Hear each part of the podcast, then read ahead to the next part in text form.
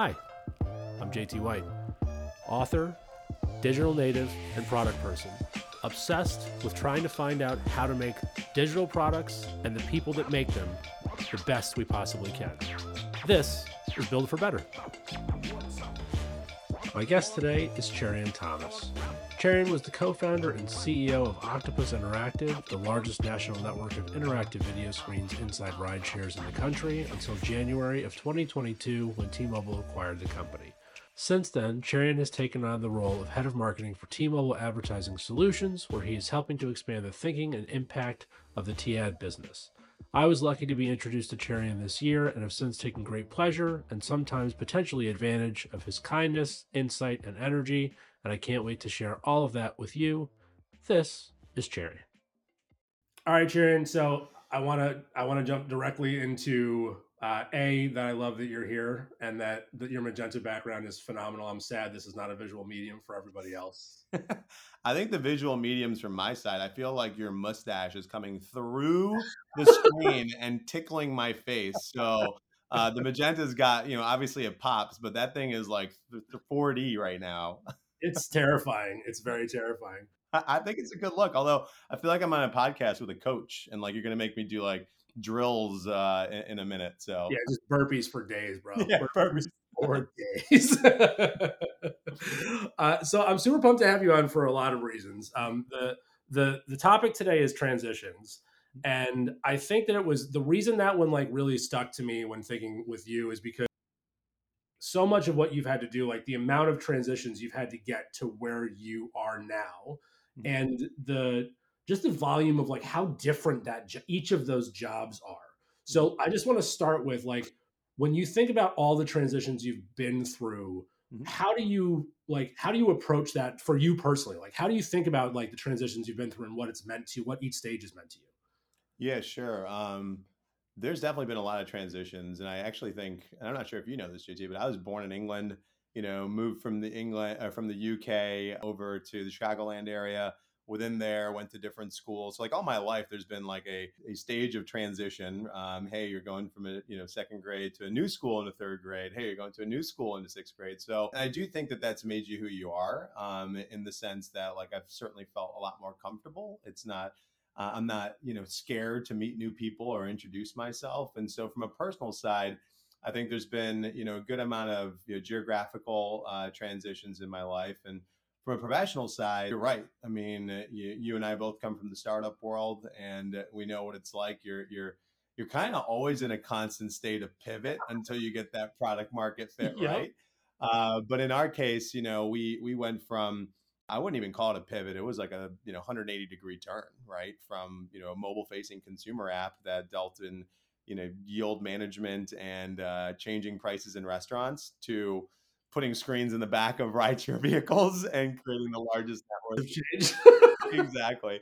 And then now, obviously, as you mentioned, with the Magenta background, although we kept kept the the octopus arms here, you know, with with T-Mobile, this is a, a massive transition, and it's been awesome. And I, I, wouldn't take any of it back. It's it's been uh, a part of who I am personally with those geographical transitions, and who I am professionally with being able to adapt and and and move forward. So I'm so I'm so happy you brought up the personal side because this is going to be so much more fun for me starting right now. Okay, box is open. oh, buddy, you just opened the whole thing. Okay, so here's my question. I I didn't like I moved around a little bit like in the same neighborhood basically. So like I, I had the opposite experience from you. I went to the same school with the same like 27 kids for like way too long. Mm-hmm. So when you think about both like your personal journey and also your professional journey, because like you know I don't want to presuppose, but being in startup land where it's your company and then walking into T-Mobile, like those are two wildly different circumstances. so what I'm interested in is how much of you comes with you to the new place and how much of you starting in a new place is an opportunity for you to redefine yourself. Yeah, that's that's definitely deep. But one thing I will say is that going from uh, kind of the startup to T-Mobile was not as big of a transition, right? Like this is a company that um, you know, is constantly innovating, is, you know, a disruptor, the uncarrier. And I think it's got that culture embedded of like, hey, let's innovate, let's disrupt, let's do things that the other guys and girls aren't doing. you know, I, I, love the fact that they value that, right? And that's, you know, part of what's made T-Mobile brand what it is today. Um, as I'm sure you're aware, right? Like no contracts, right? Free yeah, yeah. deals, all these things, like all these pain points that customers had. And we're like, let's go solve. And that's exactly what startups do. And it's like, hey, let me find this problem and this pain point. Uh, let me see if this TAM or this this is a large enough pain point that many people kind of experience it and then let's go solve it. Ironically, that that transition has not been, you know, pulling of the duct tape by any means.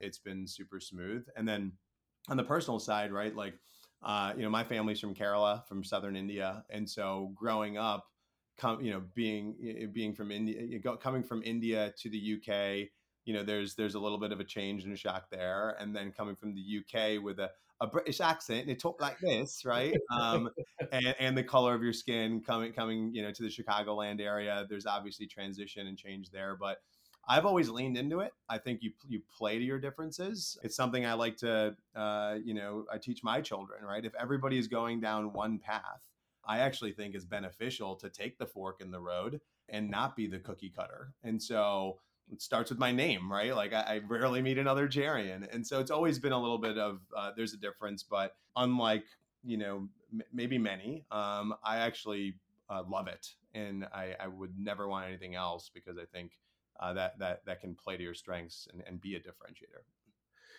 Yeah, it's well. Listen, my name is John Thomas White, so I don't can't see eye to eye on that particular yeah um, but I definitely was raised in a household where I think the you know taking the the path less traveled was probably more celebrated than not. Mm-hmm. And I think one of the interesting things as I've been interviewing more people and just having these discussions is finding this through line of what leads people to our space, right? What leads people to like you know, disruptor is one of those terms that I struggle with because I think it gets overused by a lot of people. In the in the context that you just used, it, I actually think you're right. Like a disruptor by nature is doing the opposite of what everybody else is doing, or something that no one's thought to do yet. Yep. So, like when you think about the the path that you took, how much of all of the things that you had to do, and like you know, you had to code switch and change and go from different places. How much of that was instilled in you this this sort of like natural urge to go disrupt things and how much of that is just who you were and then you figured out how to leverage the situations you were in to make it even stronger it's so funny that you mentioned that because um, I was giving a talk the other day, and someone in the audience actually asked that question in, in, a different way. It was just like, "Hey, do you think you're kind of born with that entrepreneurial spirit, or do you yeah. think it's something that you you kind of learn?" And it's a really challenging question, right? And you know part of it i think is is can be learned right? And i think the learning is through the ability to fail fast and just try like the more and we've heard this before right? Like you see entrepreneurs they start a startup fails second one fails third one boom right? And it's like right. there's even investors out there that refuse to invest unless it's like you're you know you're you failed twice. Right. Um and so that ability to uh, i don't want to say not care because it's important right? You should have you know uh, you obviously want to succeed but i think there's a lot that can be learned from failing. The most important thing is that, you know, the more you try, right, the more acceptable it is to take risks. And so I do think that there is there is like it can be learned uh, aspect, right? Because hey, if if you're willing and able to put your face out there, take some risks, and not care if anybody uh, thinks of you differently because you failed, uh, that's a strength that's definitely needed in, in in in the entrepreneurial world in the startup world. But at the same time, I think there's certain people that are born with this kind of that bothers me and it's it, I can't go to bed at night without thinking about like why that's wrong and how it should be better and how it could be better and here's how we're doing like I think that there's folks where you see a problem and it, you face it so many times it you just it's in your blood to say I need to do something about this right? And so uh, I don't think everyone's like that. Some people are like, ah, whatever. It's just the way it is, right? It's a little bit of a hybrid of both. And sorry for the long-winded answer. no, I love that answer. It's it's funny because I've always kind of thought like when people ask to like art, you know, maybe they were born with it, maybe it's Maybelline. Like when people ask the question, like I always kind of think that like everyone, I don't think you're born with it. It depends on what the problem set is. I think there are certain people that were born with the ability to go do what you just said some people have that fail forward fast mentality and it doesn't personally affect them in a way that stops them. That to me is not a learned behavior. You can learn it by failing over and over and over and over again, but there are also some people that just feel very comfortable with it. But yeah. then the other side of entrepreneurship is like is the problem you're solving the thing for you?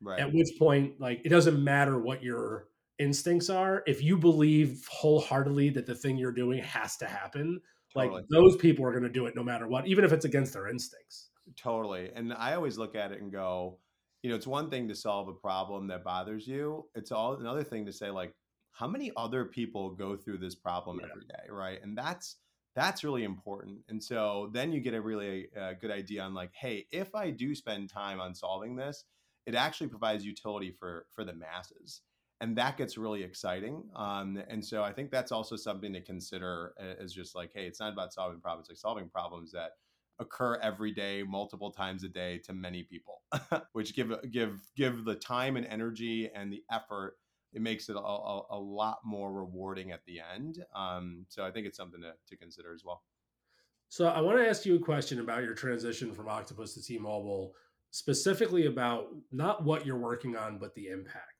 Mm-hmm. Because for for me, being in startup land for as long as I have, like you know, I've had stuff that I've built that I've built for hundreds of people. I've had stuff that's been out to you know millions of people, but you know now the stuff that you're doing because of the size of the organization that you work in is i mean t-mobile touches like a whole mess of people. yeah, absolutely. Like, does that yeah, change your thinking at all? Like, does that change the way that you approach things at all, knowing the size and scale of, of who you're reaching, or not really? For me personally, no, because we're very much aligned, right? Like, we want to solve multi-billion dollar problems, and um, and that's how I look at it as well. But uh, but you're right. Like everything is has got to be big, right? Because you got you want to make an impact, and you also want to play to um, your owner's economics in a case, right? And so if you have this ability to touch, you know, so many people or be part of the customer journey uh, with, with, you know, everywhere you go with the phone in the pocket or in your hand, well, then certainly if you find a pain point, it's it's impacting the masses, right? right. And so, and I think T-Mobile's done a fantastic job of that, and it also allows us to dream bigger uh, obviously dream big and deliver, but at the same time dream bigger, right? Like let's go to the moon on this thing. And so, uh, and that's what's really exciting for me is is those moonshots. And you know, like it's so massive. If we can solve this, okay, it's definitely worth time and energy and and and and smart minds, um, smarter than mine, right? Uh, focusing on this. Yeah, I think it's it's uh, it's refreshing from my side to hear that you work in an organization at the size and scale that you do that still wants that is like encouraging people to take moonshots because like that's healthy, right? Like I want that. But along those lines, and this isn't specific to T-Mobile, but for you, like how hard or maybe not hard, but like what was the biggest challenge in the transition from going to being the upline to decision making, right? I mean, you had investors, which is like non-trivial, but being the upline to make the decision versus now being part of a larger org where like you can make decisions, but like other people have to weigh in because it touches a lot of stuff. Sure. Like, what was that transition like for you, just personally? You know, I think it's it's um, it, it has been a little bit interesting, right? Because you're not in the the CEO chair by any means, but I also respect the process, and so it has definitely been a little bit different. But at the same time, I think I've learned a lot. Um, and it, it's not just my way or the highway, and I actually love it because you can't just have an idea and say, oh, we're going to do this. Your idea has to pass a lot of tests uh, through a lot of stakeholders. And that's a great thing, right? And so yeah. that means that that when it does come out of the gauntlet, it's it's pretty bulletproof because it's gone through so many processes um, or or good minds and have, have had their eyes and ears on it. So um, I think it's it's definitely been a little bit of a, I kind of appreciate it, um, especially as we we do things that are much bigger and and and far more at scale. Was it terrifying at all? Like just going into a bigger company like that? Like, was there any part of you that was like, "Oh my god, this is absolutely terrifying"? I guess to the guy who's always welcoming of change and and transition, it wasn't terrifying to me. I think the most terrifying thing was switching from like Zoom to WebEx and G, Suite to, to, to, Office. Uh, but other than that, I, I have, you know, th- this is a unbelievable company with great culture. People care about being here. People want to be here. People want to see the brand succeed, and I think that's that's what made T-Mobile, which was an underdog, right, where it is today. Um, and you know, certainly proud to be part of where it can be tomorrow and where it can be in the next, you know, hundred years. Um, and so, you know, they there's certainly not a sense of uh, being terrified, uh, but more of a sense of embracing like we can do bigger things now. Sick. All right, so I want to go back to your like the first transition that you mentioned professionally, which was when you made your about face, I'll call it, as opposed to a pivot. so I, I'd love to talk to you about not necessarily the things that went into why you made the decision you did, but more specifically, like what was the process that you had to go through to get yourself and the rest of your team in the organization to be comfortable with the decision? Because that's not an easy thing to do. No, it's not, and I think the the um, the biggest thing that Brad, our co my co-founder, and I were really mindful of is the the team, right? Because you got a bunch of guys and girls who came, you know, quit their jobs, uh, took pay cuts, whatever it was, to put faith and trust in us uh, on this mission. Um, and then one fine day, you know, we're having a team meeting saying, "Hey, I know you all signed up to to to, to kind of accomplish this mission. We're we're changing course. Here's why." That I actually give a lot of credit to Brad. He is like the best operator in the planet. He is so good. I've never ever met someone who could manage more projects and keep them all uh, you know, all the gears moving and greased with the right amount of grease uh, than Brad. And you know, he was really fantastic at making sure that we were playing to everybody's strengths with the pivot. Um, and that uh, there was a plan and it was written down. And, you know, then obviously we were both delivering why, you know, uh, Josh or Lauren, why this is your new role and why you'd be great at it. But we were not going to pivot without the support of the team. And I think, because uh, otherwise that's just set up for failure because two people yeah. can't, can't, can't do this. Right. Um, so I think the, the moment in time was just, Brad and I were able to say, "Hey, we're going to change course and talk to our board and so forth." But but getting the team to buy in uh, and understand the why was really the the pivotal. That was the true pivot, right? And so there was a huge credit on just being organized and and making sure that there's a plan, which I give to to, to Brad. Um, and then you know a huge thank you to everybody that worked for us who actually put faith and trust in our decision making. And we're very fortunate in the sense that, um, you know, as you know, every entrepreneur's dream is to, you know, ha- have an exit or whatever it may be. And I think what we were able to do is create a great home for everybody um, that that believed in us. So. Well, I'm thrilled that you just said the word home because now we are going to. I want to flip to advertising for a second, even though that is very specifically not what the podcast is ever about. But I, I have you here, so I have to ask this question. So, digital out of home. Mm. It was sort of like this weird i'm just i'm fascinated in in how your journey took you to digitizing and and the story of octopus is one that i'm very very familiar with because i know you and i have some friends that work for you but like when you looked at what was inherently looked at as kind of like an older medium that wasn't doing much mm-hmm. and then you completely transformed sure. how to go about it. Like first of all like there's a certain amount of like gusto that it takes to be like nah man we're good we're gonna do this. Like what was that conversation like? And then also just like why? Like why go into a space that had already because it was like it's, the, it was one of the oldest forms of advertising. Like, yeah i mean i'll i'll uh i'll flip it back to you. Do you know when the first billboard uh ever occurred? I mean like seven 1800s or so i don't know. Yeah it's like 1879 or so yeah right? so yeah. um i mean that's kind of important because it's I mean it's taken centuries for this space to innovate and digitize.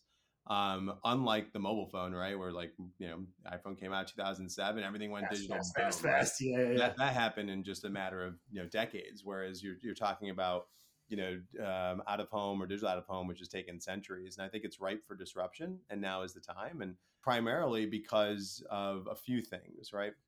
Uh, the cost of screens has come down tremendously over the past 10 years uh, I'm sure you know you you remember what it was like to go to like Best Buy or Circuit City back in the day. 75 inch TV was like seventy five hundred dollars, right? I cut my teeth. I worked at Best Buy from 16 to like 22. No way. Like, Geek Squad? College. Oh, I I rolled out Geek Squad in Albany, New York, store 428, baby. Don't don't wow. get me started. Oh, yeah. That explains so much. I'm sure it does. Yeah.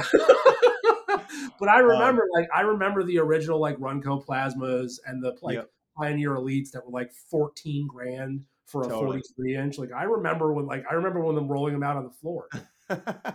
well, I think it's like, uh, I mean, it's a valid point in the sense that, like, look, um, you know, while you have the rise of like education and all these other things, right, the cost of screens have actually come down tremendously.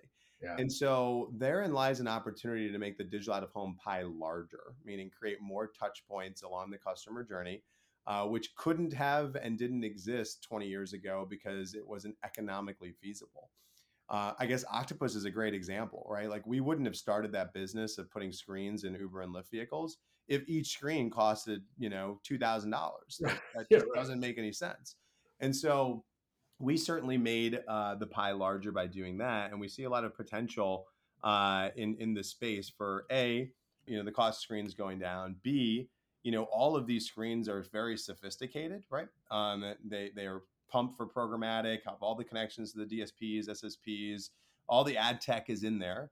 But also um, screens that aren't on your house, aren't on your house and not on your phone, like need connectivity you need upstream and downstream connectivity and that's something that that t-mobile does better than anyone and so um, we're bullish in the space and we think it's ripe for disruption and we think that we can uh, play to our core competencies uh, and and really you know become an 800 pound magenta gorilla uh, in the space and the last thing i'll say is that we're also a massive spender in the space which right. means we see holes in the boat. We we see the pain points on the buy side. And so how can we solve that, solve it for ourselves and then be able to extrapolate that out and bring the uncarrier to to the space. So um, long-winded way of saying it's ripe for disruption. Uh, now is the time because of the sophistication on the, the programmatic pipes. Um, and then lastly, the connectivity piece. Um, so why isn't there a screen at the top of the slope at Vail Resorts? Right.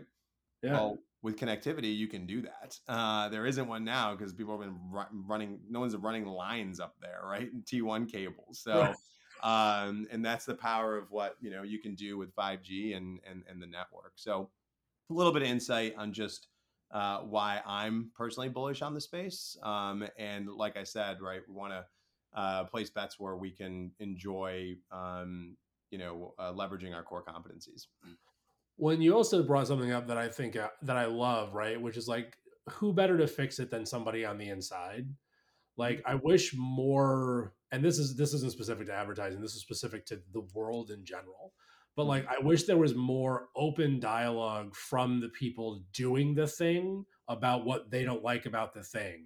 Yeah. because like it, like it's that that consortium concept is so good on paper but it's so flawed in practical application because they're, they're competitors that don't want to necessarily help each other. But I love the idea of like, and, and when when when you guys were you know became part of the T-Mobile team, I was like, oh, that actually to me is great because yeah. now you have an advertiser who wants to mm-hmm. advertise in this medium, yep. actually like putting skin in the game and playing it and going, okay, like now what?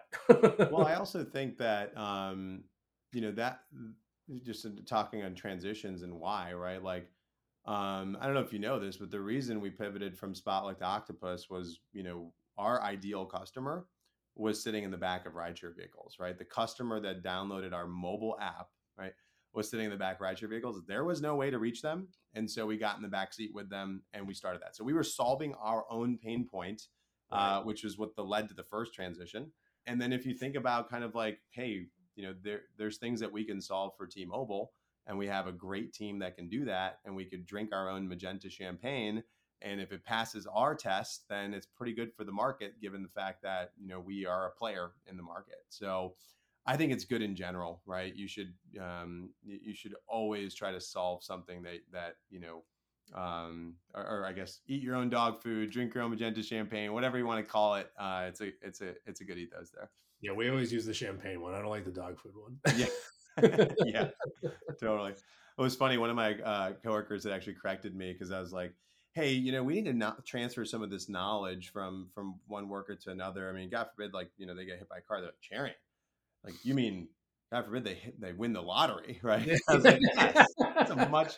Yeah, I'm never gonna say that ever again. It's it's all, always gonna be you know the positive upside. So yeah, that's a much that is a much better optic than I usually use the hit by a bus. And I guess yeah, thinking about it, it's not great. right, right. Winning the lotto is a good better way of saying it, but um, but yeah, no, I think that that's that's something that we were used to. Um, it was in our blood prior, and continues to remain um, at T-Mobile. So when you think about building teams now, right? Because like now you get this very like, you know, you're in a very cool spot where you're in the organization that does the thing that you do. They advertise, right? They want to understand how to advertise better. So they have buyers of advertising, they have sellers of advertising, they have people who create the like mechanics that advertise like how do you then communicate across all of those different disciplines to like drive to a goal? Like what what's yeah. the mechanism that you use? Well, one of the things that I've found is is uh, it's all about creating shared goals. Um, and if, if I have a LOB inside of T-Mobile and the mission that I'm you know heading towards and, and my goals actually help that of other LOBs, um, that's where the magic happens, right? Because then you get way more muscle behind it um, because it's like, hey, uh, this isn't just solving something for for T ads, right? This is solving something for our consumers or our merchandising team or you know um, our our connectivity team. So like, there's there's a lot uh, of just hey, how do you uh, create shared goals um, and then you know kind of meet on main street and say all right well this is what you guys do best or guys and girls do best here's what we do best and as cliche as it sounds i'll put a spin on it create that one plus one equals eight scenario. Yeah. Um, and so there's been a lot of that. And and that's um that's truly been being like a little bit of a connector, but also being very curious because you can't realize if it's a shared goal unless you know everything and anything about, you know, the other divisions. And so that's been really cool for me to just like learn uh, everything this Magenta mothership does because we do a lot as the more I explore, the more pumped and excited I am to be here because um, you know we're we're pl- placing a lot of really really smart bets, and you know you you uncover more and more every day on what goes on behind behind the magenta doors. yeah, you hit on a word that has been a through line of a lot of the like the conversations I've had, which is curiosity, mm-hmm. and I mm-hmm. think that what I'm hearing and what I'm what I'm recognizing is that like the people that I respect the most and the people that I think have the most fun are the ones who are like just use curiosity as a superpower. And so, how do you leverage curiosity in a in a larger organization? Because I, I I'm I'm not making any assumptions about T-Mobile, but just in general, like a lot of people, like the more stakeholders you have, the more vying for resources you have to have, right? Like everybody's kind of like you. Everybody needs stuff. Like that's just the nature of humans. That's the nature of business and being curious and understanding how to connect those dots in a way that people see your curiosity and appreciate it as opposed to believing that you're resource fighting yeah. is like a superpower that I've recognized in some people. So how do mm-hmm. you go about like displaying that curiosity like naturally the way that it really is because I know you as a person like that's who you are, sure. right? Like how do you do that in a way that feels non-threatening? well, I think um, it's actually probably through action because if I vocalize I'm curious about something or a problem, right? Um, it's only going to get so far. Um, but if I say, hey, this was a challenge, so I rolled up my sleeves and I got it from zero to one to an MVP and it's working and it's solving this problem. Now I want to kind of, um, you know, share this with others. That just goes a lot farther. Yeah. And I think, you know, if people appreciate like, oh, you're not just coming, it's like kind of seeing like, you know, a entrepreneur with a deck and then you're like well how's it going in the marketplace? And they're like we haven't tried it yet. Right? And it's like what? You haven't especially in this day and age how quickly and easy it is to make an app you know as you know in the space of ai like you know the tools you can use the agents you can use like you know what uh, you know what took me maybe a year in 2014 to build i truly think you could build it in a weekend today yeah right? probably and so there's really no excuse of saying like oh you know i i didn't get a prototype built. Uh, and so you know less on the curiosity side but as you mentioned like hey how do you get other folks you know um, you know, either you know, to have that shared curiosity or say hey this is interesting on what you're working on i think having something of substance is really important. That's a little bit of my passion is like getting something from zero to one and then find folks like you and Brad and Ryan and so forth who are like fantastic operators to say like okay now now now this is how you know we're we're going to scale this thing and so um so yeah ho- hopefully that helps answer your question. But uh, what came to mind when you were saying that was just like, don't just go around being curious and saying, "Hey, can you help me? I need these resources." Actually, say, "Hey, uh, I used my own resource. I used myself uh, as resource number one. I got it this far, um, right. and I think there's some potential here. And let's let's kind of test and learn. It goes a long way."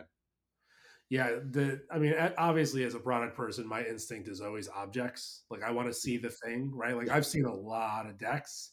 Yeah. Like I love when people come in with some like super janky built-in Rails, whatever yeah. But they're like, but they're like, look, it categorizes wins by division, and you're like, actually, it's kind of cool. Like, all right, cool, yeah. And I think that with, I'm very bullish with uh, on the Chat GPT stuff, specifically around code, because I think what you're talking about, zero to one, gets way faster and way more interesting. Totally. Which I actually think is better because now engineers, ideally, if it works the way I want it to, I talked to Brian about this on the podcast, like it should accelerate discussion because now you can go and be like, it does this. And they're like, oh, that's what you wanted to do. That's dumb the way you built it. But yeah. I get what you're trying to do now. Let me show you how we would do that so it scales and works.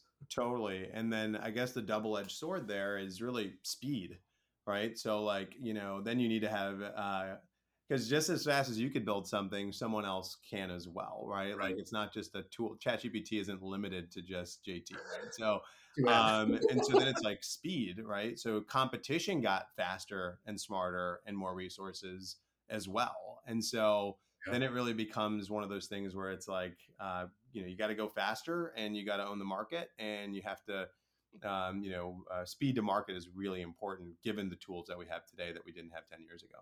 Yeah. So along those lines, I, I, have a this is a weird take on transitions, but I was having a conversation with somebody earlier this week, and I like pinned it in my head. I'm like, I want to talk to Cherian about this specifically. So when you hire, right, like we're in a different world now than when you and I were coming up, right? Like I, I still have friends that have been in a company for like 15 years, and to me, it's like that's great, like super happy, but it's also nuts when you see transitions on resumes when you see people churning through stuff because a big part of building a company i've, I've learned over the years i think you would agree i'm going to presume mm-hmm. is the people like who you bring in specifically your first like 20 to 50 hires is a big deal totally. right so when you think about how you find those people that are going to have shared curiosity right and that are going to be zero to one thinkers like what are the things that you look for specifically that like gets you excited about a candidate? I'll give you the simple answer. Well, one is like my, my test, like the most important questions is, you know, do you want to be here, right? Like, do you wake up and like you actually care about the culture, you care about the mission, the long term, like being part of this company? Like, are we aligned on that? Like, and so that's really important. Is one, do you want to be here, and then two is how do you think? and and can you kind of like you know solve critical problems can you you know think differently like we mentioned right like you know anyone can get the obvious answer. Is there a more creative way of achieving that goal at a faster pace or or make giving a competitive advantage? So those are the two two main ones. Um but yeah you mentioned something that's kind of interesting and and it's like you know if you see a resume and they've only been at a company for six months and one year then another one year somewhere one year somewhere six months somewhere uh it's a little bit of a uh, personally it's a it's a big flag right? Because you know, heck, you get into an organization, maybe you're taking the first you know, 30 to 60 learning, right? Then mm-hmm. you've got some time to actually, you know, do. Um, and then you're going to realize like, hey, maybe some things are working great, some things aren't. And so if someone's out, uh, you know, in less than a year, uh, they, they probably have some challenges, or, you know, they, they probably don't look at challenges and obstacles as like that. I'm going to go through it, over it, under it, whatever I need to do they yeah. probably say like, "Hey, I'm going to give up and do something different." So, um, so there's a little bit of a red flag there. Um, but more importantly, is just you know hiring A players, people that are better than me at doing that one thing we need you to do uh, to to kind of accomplish this mission. Um, and then you can't devalue, right? Like this shouldn't be a transactional thing. We spend so much time at work.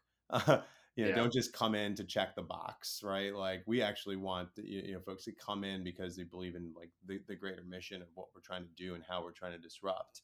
Uh, yeah. And will you feel, feel proud in three years when we've totally disrupted or transformed this space? Um, I think those folks are on a different frequency, and it's a two way street, right, between employee employer on that front. So yeah. All right, so I want to I want to challenge you on one thing. It's not necessarily a challenge, but I'm curious. This is a conversation I get into with my friend Tom all the time. Mm-hmm.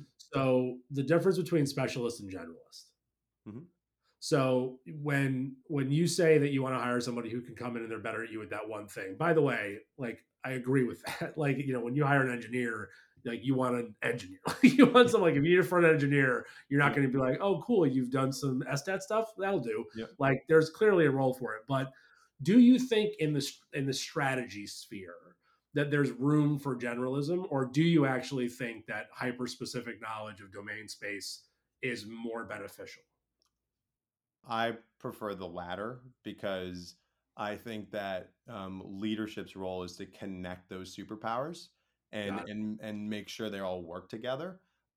And then that ensures that like, hey, you're getting the best in class at this thing, right? Across, let's just say, twelve different verticals, right?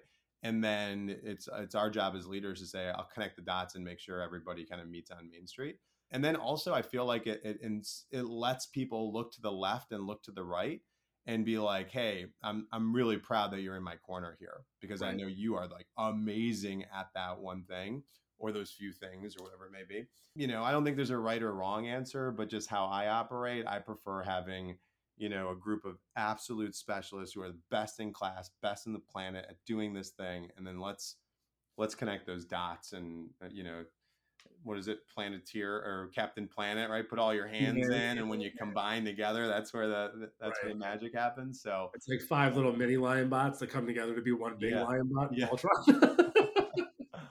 um, but yeah, for sure. And you know, I'm curious to know what your thoughts are on this because you know I was listening to your pod with Ryan, and you guys are talking about you know certain product people or engineers are kind of I, I, believe you said there's indoor cats there's outdoor cats and there's dogs. And like when you said that i was like what am i? I don't know if i'm and, and, jokingly i'm like i think i might be the fish that keeps jumping into the filter uh, and like, what's going on in there? Um, but yeah so i mean what are your thoughts on the generalist versus versus the uh, well what i hear what i hear what like so the way that I walk away from that is that you're a generalist who hires specialists because you can see all the things, but you just need people to put all the things together for you. Well, that's I don't know. I'd push back on that. So that's I was I'd be a specialist at right, yeah, connecting all those pieces together, right. So I'm a specialist in the one thing I need to do. So I know we're not going we're not going to go that deep on the pod, but I think I think it could go either way because I I want to show up and I want my team to be like, absolutely, I don't want anyone else other than Cherian representing us in in what we're trying to do, right? Right. Um, so I, I need to convey to them that I'm best suited to take our collaborative thoughts and and and kind of lead the ship. I definitely think of myself as the, the specialist of connecting and assembling the generalists. How about that one? I'll take yeah, I'll take. Well, I think it's so. The reason I think it's interesting, right, is because specifically looking at Gen Z, they're a different hiring set. And they're they have access to more things and that so they can do more things. Yep. And so you get these like just wild kids that can code and are also yep. artists and have some design stuff that they've done and they've done seven boot camps and all this stuff. I'm I'm 100% with you by the way that like there is a world in which specialists only exist and they need to. Sure. But I do think as companies do the merging more than they we like we've talked about convergence between I mean in TV we've talked about it forever. But this idea of converging like you know your designers and your product people and all this stuff into like pods that, that like Amazon and Spotify use.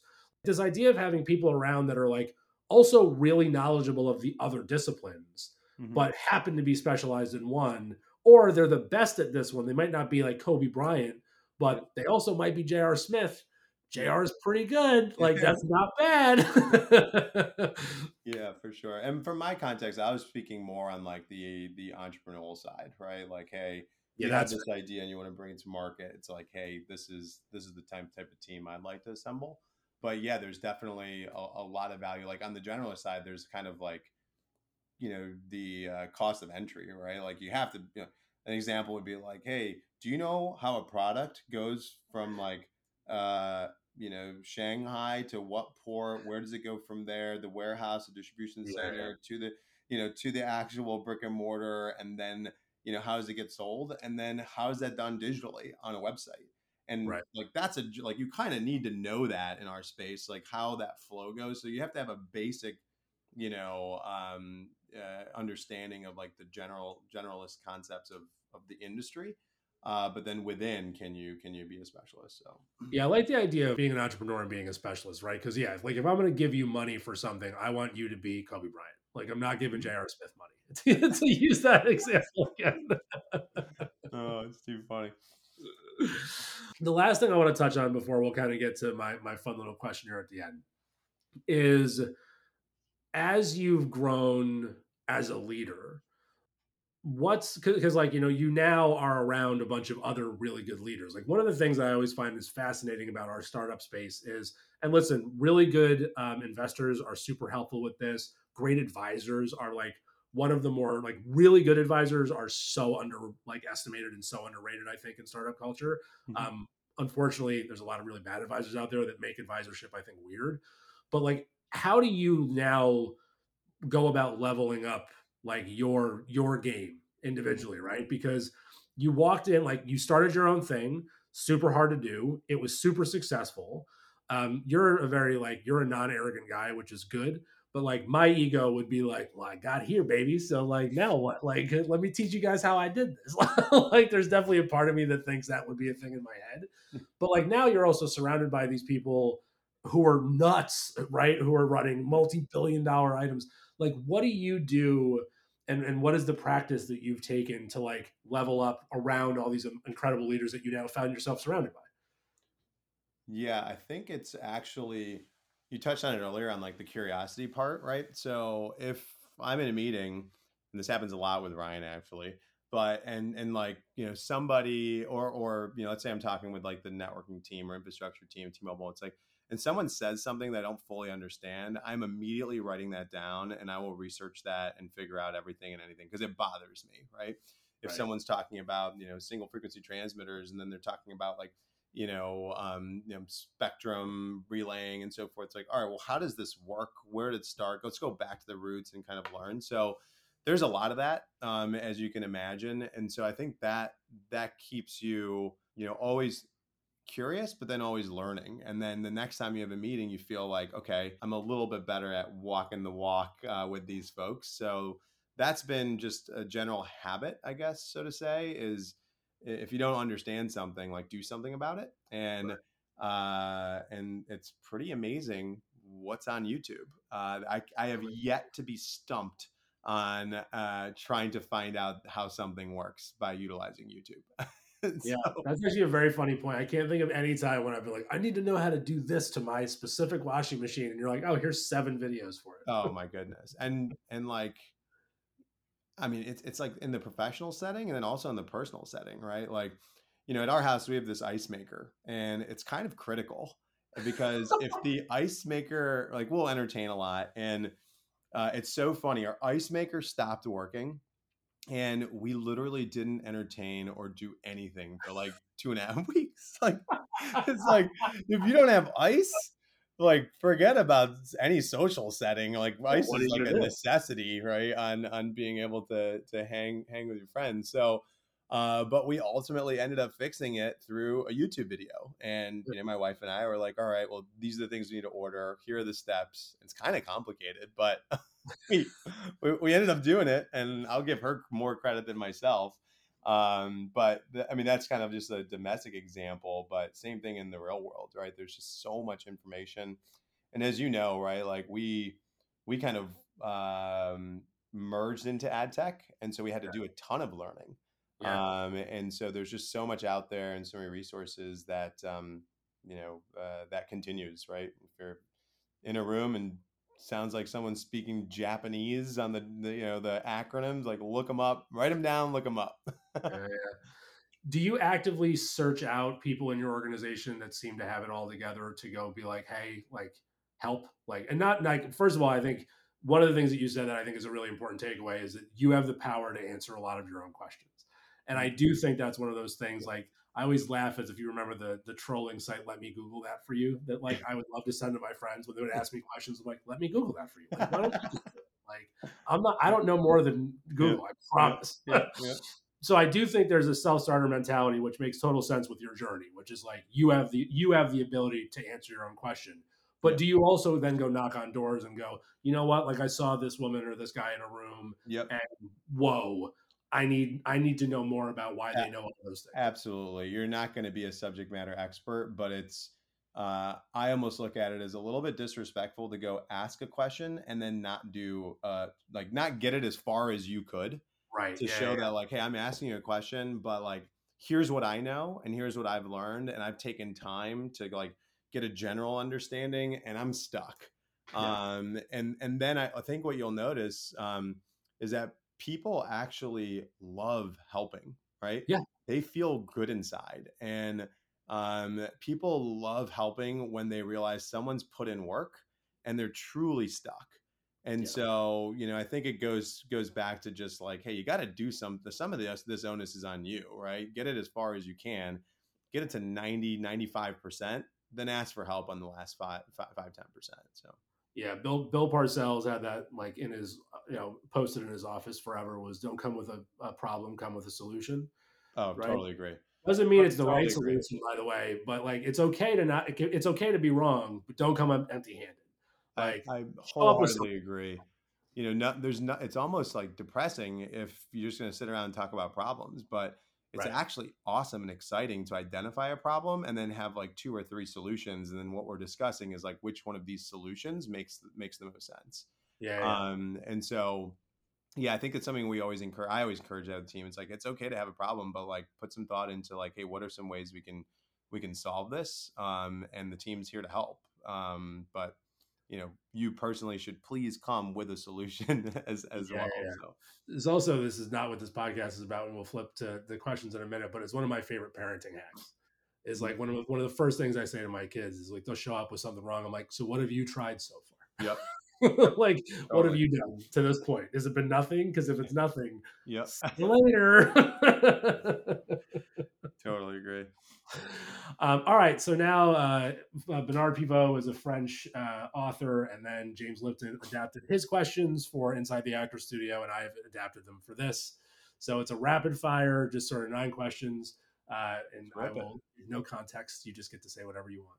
I will Um, do my best to rapid fire back on the response, but You know what? You take your time. You blow the whistle, coach. If you uh, No, no, no. Yeah, uh, listen. I do look like Ted Lasso, but no, I'm good. All right, what is a quote or a concept that you love? uh quote um i like you accept the reality of the world at which it's presented to you um, which is a little bit of a throwback to the truman show but that's always stuck with me especially as you, li- you uh, live in the world of advertising and media um so that's that's a that's a favorite quote It's a good one. Uh, what is a quote or a concept that you dislike? Um well there's like the cliche like go big or go home um it's not that i don't like it i actually think it should be like go to the moon or go home right like hey how much farther can can you go and like let's bet on moonshots um and so i think you know uh, that that quote could be tweaked a little bit I like it. I like that a lot. All right, what's a job other than your own you would love to have? well my wife like will tell you this I, i'll give you her answer which is uh Cherian, if you don't start a sport sports camp for kids you've missed your calling because you know I, i've got I, I play football volleyball basketball soccer i play tennis uh, i love tennis uh, and you know there's probably one of those objects in my car right now and if anybody is willing and able to play i will stop what i'm doing uh, and it turns out it's the neighborhood kids who who always are like yeah yeah mr thomas i'll play and Yeah, I love playing all time quarterback for my kids and his friends and just being on the street. Um, and so that I think camp is a close a sports camp for kids is probably the closest thing to to check that box. Hey, that's pretty good. Uh, what's a job other than your own you would never want?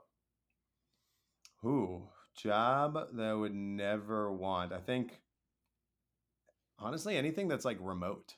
Uh, I'm not a big fan of this whole remote like culture. Um, I I think I drive off of the energy of other folks. I think it's amazing to fist bump someone in the hallway and recognize folks and be there in person to help solve problems. So, like, a job I would not want is a remote job working with remote people. Like that would be that uh, regardless of the field, I don't want it. totally fair. Uh, what turns you on spiritually, creatively, or emotionally? Uh, creatively, I think it's it's um, folks that are able to go zero to one, right? So being able to say, have an idea uh, and and take it to the MVP, um, you know, kind of stage.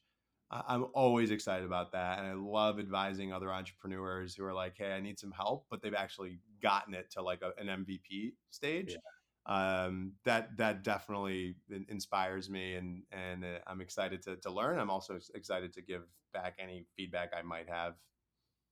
Uh, what turned you off spiritually, creatively, or emotionally?